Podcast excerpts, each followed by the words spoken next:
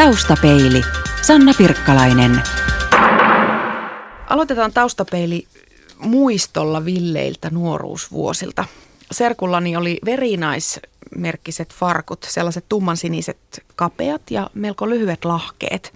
Ne istu ihan täydellisesti ja ne piti saada jalkaan ihan joka perjantai, joskus luvan kanssa ja joskus sitten ilman lupaa. Mm-hmm. Ja jos nämä housut sattuu olemaan pyykissä, niin ilta oli jo etukäteen tuhoon tuomittu ja valmiiksi pilalla. Ja taisi olla niin, että parit riidatkin näistä farkuista saatiin aikaan, koska joskus sattui niin, että omistaja itse halusi laittaa ne jalkaa juuri silloin, kun mä olisin halunnut niitä lainata. Aha. Aika harvaan vaatekappaleeseen liittyy niin paljon intohimoja, ristiriitoja ja muistoja kuin Joo. farmarihousuihin Joo. eli farkkuihin. Ja aika monella meistä on myös juuri ne sellaiset lempifarkut, Joo. joiden puhkikulumista surraa Joo. sitten ihan viikko ja kuukausi kaupalla. Matti Majava, sinä olet mies, joka tietää farkuista lähes kaiken. Farkkuproffaksikin kutsuttu ja farkut on jalassa. Mikäs noiden sun jalassa olevien farkkujen tarina on? Onko ne sun suosikkifarkut? mulla on oikeastaan mulla on, mulla on hirveästi paljon suosikkifarkkuja. Se johtuu ihan mun, että mihin mä tarvin niitä farkkuja. Ne on tietynlaiset, tiettyjen myöskin sun oman, oman sen hetkisen fiilingin mukaan, mutta myöskin sen tarkoitusperä. Että jos mä menen pankkiin, niin näin täytyy olla siistiä ja tukka kammattu. jos mä menen, tota, jos mä menen verotoimistoon, niin täytyy olla vielä siistimmät mun yrityksen asiat hoitaa. Mutta sitten jos, jos mä oon rentona, jos mä oon ihan rentona, mennä perheen kanssa syömään tai jotain tämän tyyppistä, ulos syömään, niin se on erilaiset, ne on rennommat. Et mulla on monta kymmentä tuotetta ihan sitä varten, mutta lä- lähinnä se on tunneasia. Muistatko, minkä ikäinen olit, kun sait ensimmäiset farmarihousut? 11-vuotias. Ja ne, niiden nimi oli Vaaksa Helsingistä. Öö, se oli vuonna 50, ventas nyt 54. 53, 53, joo. Ja tota, ei täällä ollut mitään oikeat farkkuu siihen aikaan. Minkälaiset ne vaakset oli? ne oli PMK on puuvilla kankaat tehty siniset housut, jotka muistutti farkkuja. Se oli hyvää tahtoa ja me oltiin niin pieni silloin. Meille se riitti. Öö, mutta heti kun sai oikeamman näköisiä oikeita – niin ne lensi nurkkaan. En mä voinut niitä pitää. Se on ihan sama kuin nyt pitäisi jotain verkkareita jalassa. Niin jos sä haluat Adidakset tai jotkut hienon merkit, niin kyllä sä pärjät vähän aikaa niillä niin halvemmilla surkeillakin, mutta nyt kun on tullut, sehän ne täytyy olla merkki. Mm. Niin silloin haettiin näitä amerikkalaisia. Mä 14-vuotiaana lähdin Ruotsiin kansipaikalla. Mä lähdin sinne, koska Suomessa ei ollut silloin amerikkalaisia farkkuja. Me oltiin oltu puutarhatöissä kesä, kesäduunissa, kun me oltiin oppikoulussa. Että me ansaittiin itenne ja kansipaikalla mentiin hakemaan ja Ruotsissa oli niitä jo. Siellä oli amerikkalaisia farkkuja 40-luvun lopulla.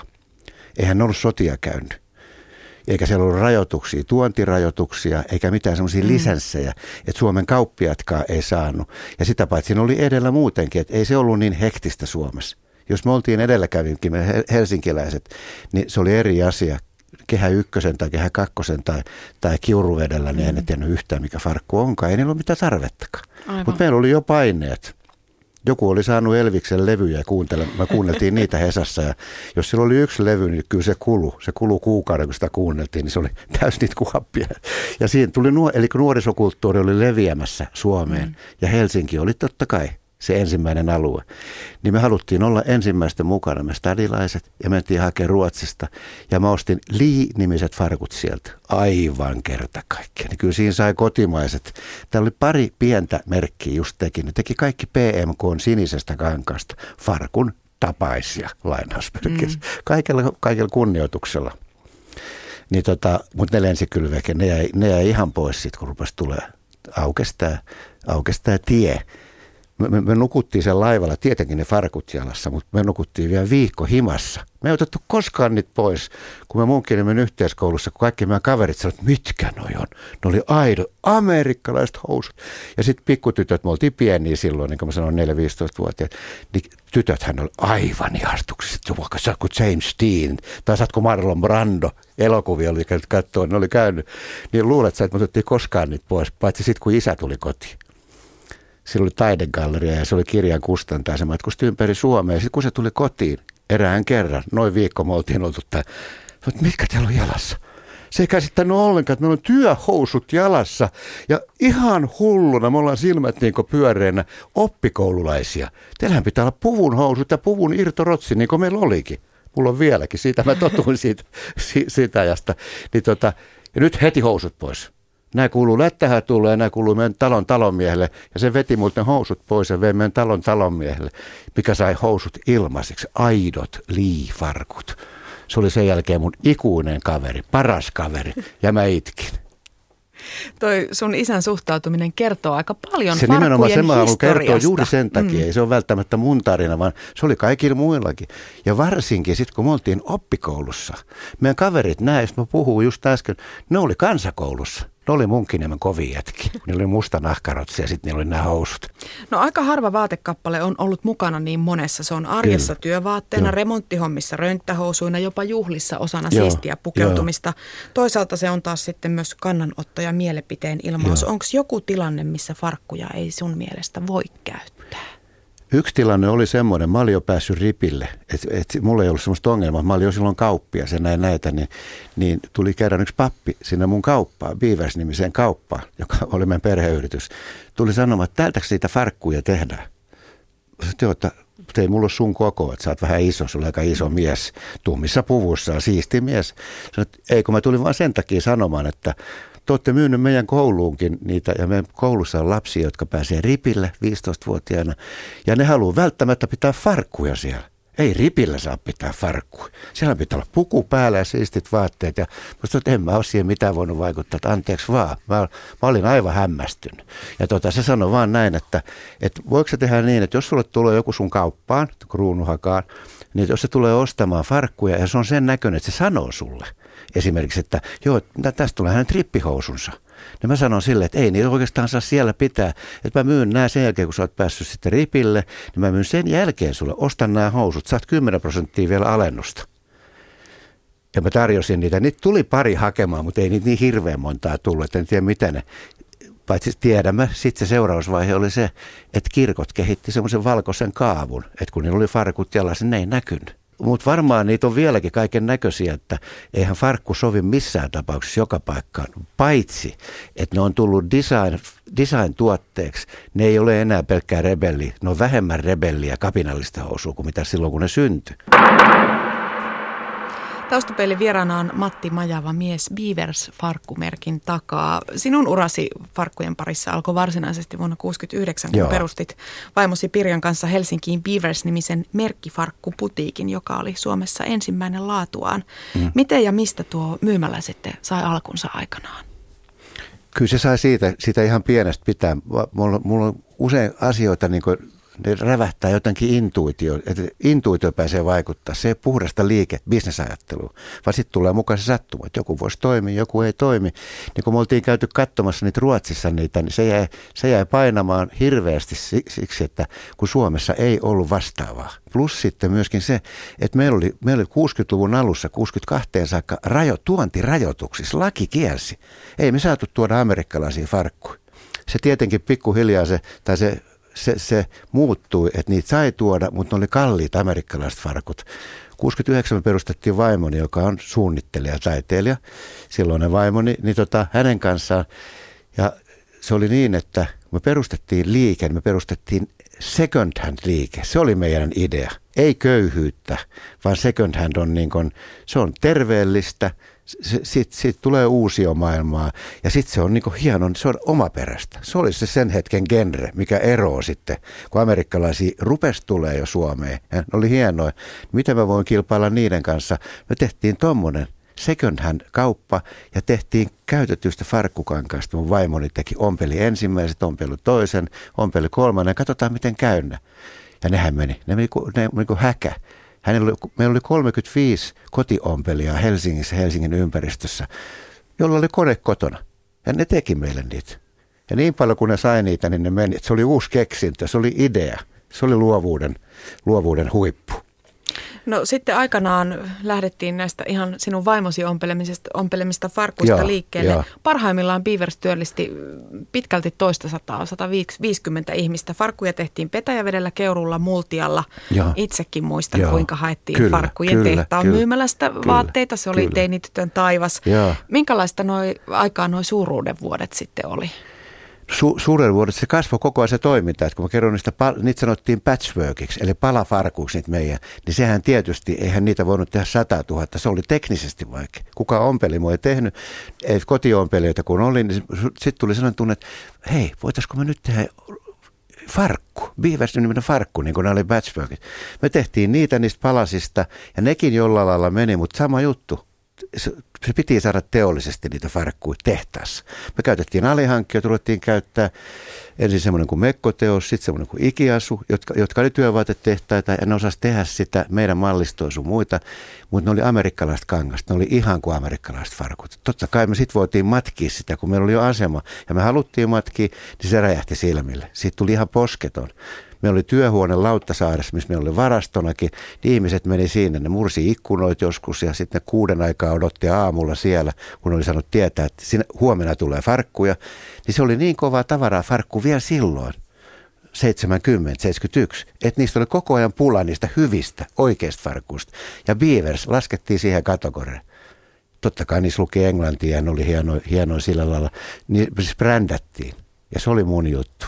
Mä huomasin vasta, että toihan on mun juttu. Mä, mä panenun sen todella hirvittävästi. Ne oli teknisesti samanlaisia kuin jenkit. Ne oli jenkkikangasta, teollisesti samoja. Ja sitten ne oli niinku brändätty sillä, että ne ei hävennyt yhtään, päinvastoin. Mä rupesin Ruotsiin, ruotsalaiset tuli tänne, ne oli kuullut, että täällä on merkkejä, ne halusi ostaa ne sinne Farkukadulle ja sitten se kasvoi ihan poskettomasti. 500 000 housua oli enimmillään, kun me myytiin, mutta totta kai sittenhän tulee aina niitä feedbackkejä, että huono, huonoja aikoja se, se, seuraukset, joskus menee hyvin, joskus huonosti. Mutta kyllä me 90-luvun alkuunhan me pärjättiin. Mikä teidät sitten loppujen lopuksi kaatoi? Se, että Suomesta loppu teollisuus, ei täällä pystynyt tehdä. Me pantiin oma tehdas, missä oli se 130 ihmistä tai 40 ihmistä multialle, Petäjävedelle. Ei, voitu, ei, ei pystynyt maksamaan niille ompelijoille sellaista palkkaa, että se olisi ollut kannattava. Vaikka ne olisi kuinka tinkiä, ne oli fiksuja ihmisiä kaikki, kiitos Multian ja Petäjäveden ihmisille, mutta eihän ne voi tehdä ilmaisiksi. Vaikka ne kuinka tuli vastaan ja me tultiin vastaan. Meiltä jäi se kate pois, se ei ollut liiketoimintaa, eikä se ollut niillekään. Meillä oli pakko siirtyä Portugaliin, Italiaan ja lopuksi Kiinaan. Siihenkö se suomalainen tekstiiliteollisuus sitten kaikkinensa kaatui, koska kyllähän Kaikki. aivan valtava muutos tässä Se oli tekstiiliteollisuudessa on 80-luvun viime... puolivälissä, kun se rupesi tapahtua täällä. Kaikki, Eli halpa tuonti. Se oli nimenomaan halpatuonti. Se oli, se oli ensin halpa tuonti oli Portugalista ja Turkista, mutta sekään ei riittänyt. Sitten se oli Hongkongi. Italia oli siinä mielessä hyvä, että nehän teki hienoja tuotteita. Se, me saatiin hienoja tuotteita sieltä. Ne teki jotain osa meidän takeista tai tällaisia, mutta farkku, sä et pysty automatisoimaan sitä yhtään enempää. Se on se, mikä se on. Sieltä tulee se, sä saat hyvän tuotteen, mutta et sä saa millään, ei ole robote, robotoitu. Mm. Eikä ole tänä päivänäkään tekstiiliä. Niin se valitettavasti oli se, kyllä me saatiin Hongkongissa, kun me mentiin sinne ja otettiin osa yhdestä pienestä tehtaasta sille haltuumme. Ja ne teki semmoisia housuja mikä me saadaan, mutta se ei ollut pelkästään se ja halvemma. Se ei ollut pelkästään se, vaan se oli se, että sieltä kun tehdään niitä, niin se logistiikka on hirveän paljon hitaampi, jos meillä on Petäjävedellä tehdas, kuin jos meillä on Hongkongissa tai hongkongilaiset rupesi teettää ulkopuolella siellä Guangzhoussa, niin se kesti kolme, neljä, viisi kuukautta ennen kuin se sata housua tai 200, eikä ne halua tehdä pieniä määriä. Suomessahan me tehtiin vaikka 50 housua, jos joku pukeva tai Stockmanni halusi sen. Mehän tehtiin se oli yksi viikko, niin se oli siellä. Mutta et sä voi tuolta. Se on kolme, neljä tuhatta housua ja et sä voi raketilla ne tänne lennättää, se on liian kallista. Et, et se, se siihen logistiiseen toimintaan se hävisi. Halpa hallit ja semmoiset, ne pystyy ostamaan sieltä vieläkin, kun ostaa suuria määriä halpoja housuja. Mutta ei muoti. Muoti voi muuttua jo kahdessa kuukaudessa. Taustapeili. Levikset, Beaversit, Wranglerit, Lee Cooperit, Jamekset ja Mikmatkit. Taustapeilissä puhutaan tänään farkuista ja vieraana on maamme ensimmäisen merkkifarkku myymälän aikanaan perustanut Matti Majava, farkku proffaksikin kutsuttu mies. No edellä luetellut merkit on lähes kaikille tuttu, tuttuja. Osa on valtavia kansainvälisiä brändejä, osa on ihan kotimaisia nimiä.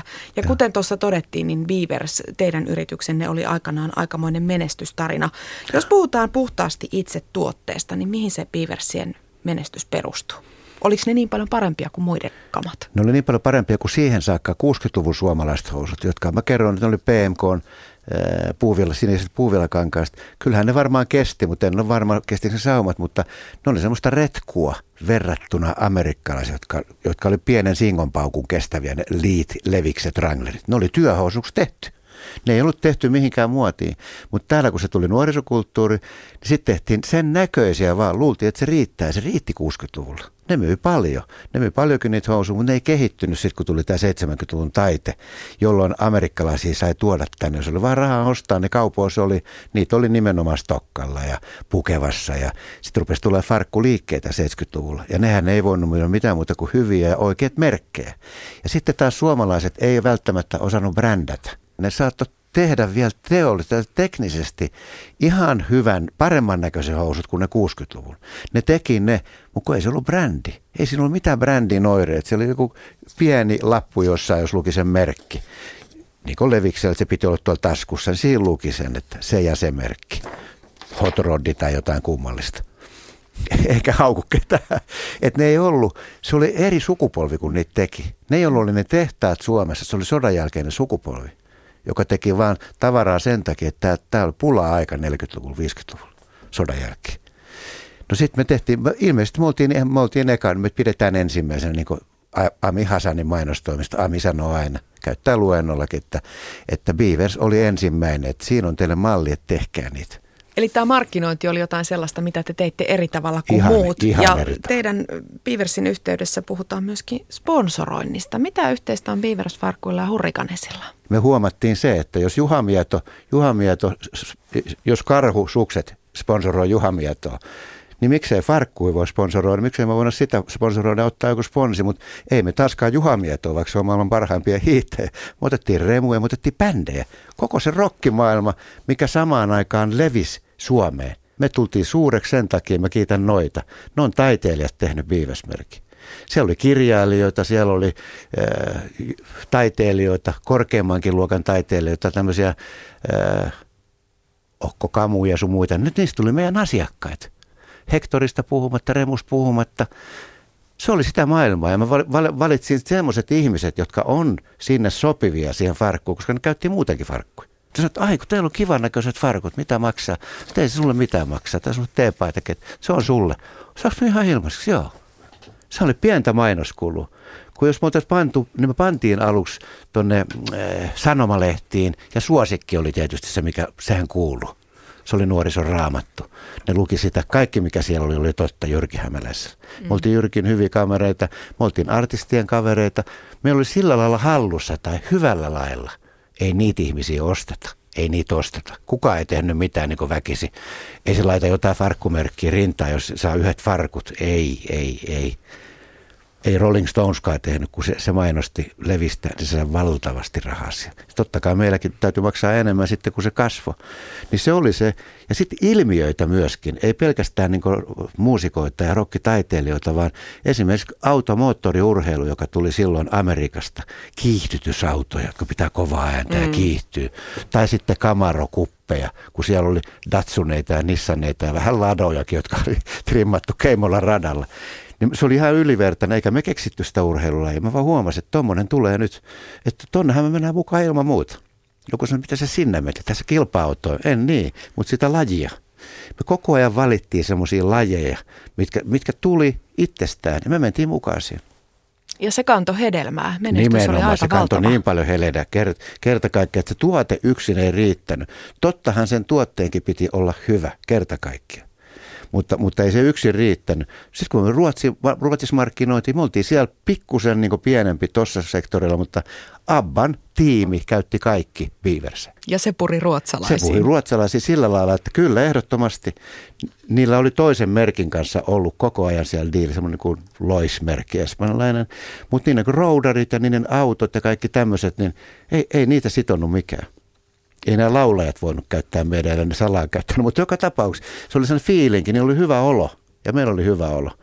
Ei me, siinä ei ollut mitään semmoista hirveätä kaupantekomakua, että ne sitoutuu johonkin. Ei, ei tuommoisia taiteilijoita voi, ei Suomessakaan.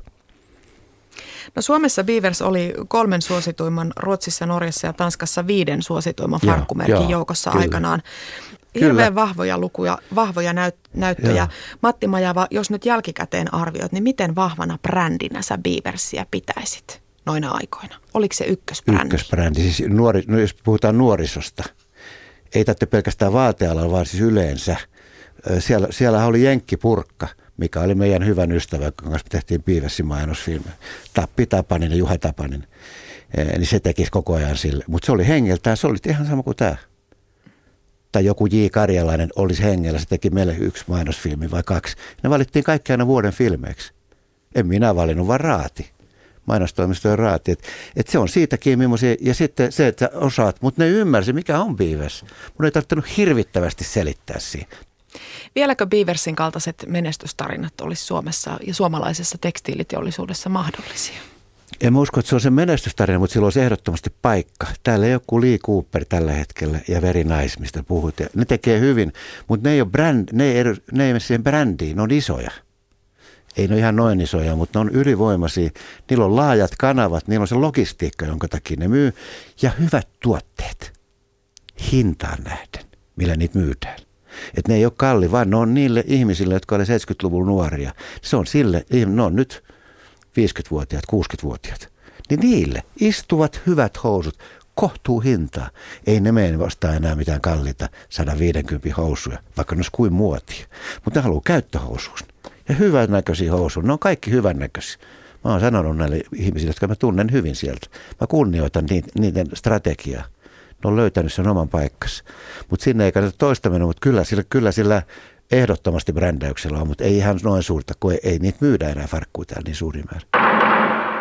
Taustapeilin Vakio Viitonen. Matti Majava, farkkuproffa. Mitä muistat lapsuudestasi muuta kuin ne ensimmäiset farmarit, joista jo kerroit? Kansakouluun mä menin kuusivuotiaana. Me oli sellainen opettaja kuin Jauho, Elsa Jauho, oikein vanhan ajan opettaja, hyvä, kiva ihminen. Me kaikki rakastettiin sitä. Se oli sellainen kiva, ettei semmoinen, joka huutaa. Ja kun se osasi käsitellä lapsi. No joka tapauksessa se sanoi, että se antoi tehtävän meille kaikille paperit eteen ja liidut. Et nyt, nyt täytyy piirtää tuohon paperiin semmoinen kuva, semmoinen maailma, että mikä teistä tulee, mikä te haluaisitte, että teistä tulee isona. Mulla on vieläkin se piirustus himassa. Mitä sä piirsit? Vaikea sun uskois. Tämä ei ole satu, vaan mä piirsin siihen kaupan, yhden vaatekaupan. Ikkun näyteikkuna Munkkinen. Se oli Tarvon vaatekauppa. Munkkinen puistotiellä ja mäkin asuin siellä. Ja siinä oli niin farkkurotsi päällä. Mä kuvittelin jälkeenpäin, kun äiti toi sen mulle. Kun mä olin perustanut ton kaupan, se tuli sen avajaisen, että Matti, tiedätkö, että hänellä on sulla lahja. Toiset toi kukkia vaimolle ja mulle. Sä toi semmoisen. Niin se oli niin kuin, mä sanoin, miten, miten tuo olla mahdollista? Se oli väriliidulla, mä olin piirtänyt. Niin se oli niin kuin farkkurotsin, ei se tietenkään ollut mikään levisrotsin näköinen, mutta periaatteessa se oli lyhyt farkkurotsi ja napit auki. Siis lyhyt pusero, sanotaan näin. Ei semmoisia edes ollut Suomessa silloin. Että ky, kyllä tämmöinen intuitio, niin kyllä se, kyllä se on olemassa ihmisillä. Mä jälkeenpäin, kun mä oon katsonut sitä, sanon mulle psykiatrille, että miten tämä voi olla totta. Se on meidän seinällä tällä hetkelläkin. Mikä on sun paras ja mikä taas pahin luonteen piirre? Luonteenpiirre on varmaan pahin, että mä puhun ja sählään liikaa, niin kuin sä oot huomannut. Se ei ihan joka paikkaan, että kun mä innostun, mä en voi tehdä mitään, mä en voi syttyä mihinkään asioihin, jos mä oikeasti innostun. On se sitten työasia tai kouluasia tai, tai auton korjaus. Mutta sitten kun mä innostun, niin sehän tapahtuu. Sitten tuo auto tulee korjattua ja, ja asiat menee eteenpäin. Sitten taas tuo hyvä puoli on just semmoinen, että luovuus – ja se luovuus on myöskin sitä, että kun me perustettiin tuo Beaversi, niin mä en ole ihan normaali merkkonomi, vaikka mä olen kauppaamista käynyt. Et mä, mä, mua pidetään enemmän sellaisena taiteilijana, Minkälaisten ihmisten seurassa viihdyt parhaiten? taiteilijoiden, luovien ihmisten ei tarvitse osata maalata tai soittaa kitaraa, mutta onhan se hyvä. Tai rumpui. Korkeakulttuuritaidetta myöskin ehdottomasti, että ei se ole pelkkää nuoriso. Ei, ei se ole pelkkää sitä nuorisoa.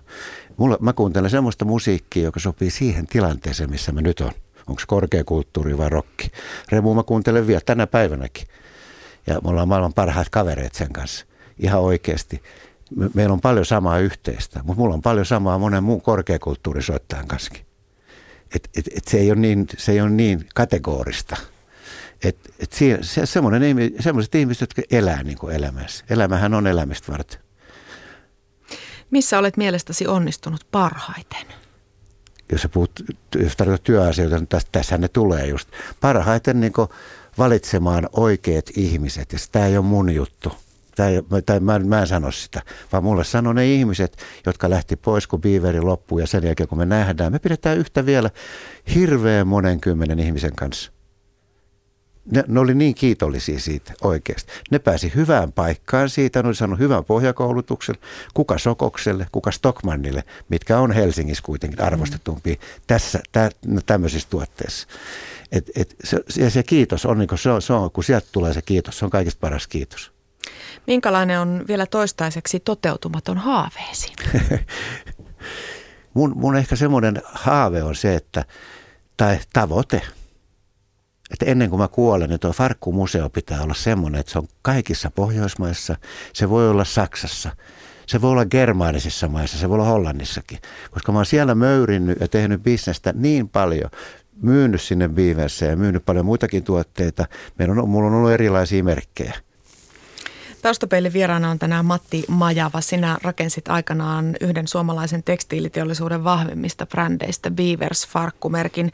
Farkkumuseo kuuluu työhösi Vai... tänään. Vieläkö teet bisnestä? Joo, kyllä. Mä pidän seminaareja, mä opetan eri tahoja. Mä en myy farkkuja. Matti Majava, kun olet kotioloissa, kummatko sulla jalassa, farkut vai verkkarit? Verkkarit mä en voi pitää. Mä käyn maratonissa ja lenkillä, ne kuuluu sinne. Mä en voi yksinkertaisesti. Mä saan, mä saan hikan. Mutta mä pidän, pidän fa- tuommoisia farkkuja. Mulla on niin monen tyyppisiä farkkuja. Ne on kevyitä, ohuita ja lepposia himassa ja väljiä, niin kuin mä sanoin sulle. Et ne sopii siinä, että mulla on joka lähtö semmoisia omia. Jos mä löydän niitä, niin sit mä en pidä niitä. Sitten mä oon kansareilla himassa. Taustapeili. Yle. Radio Suomi.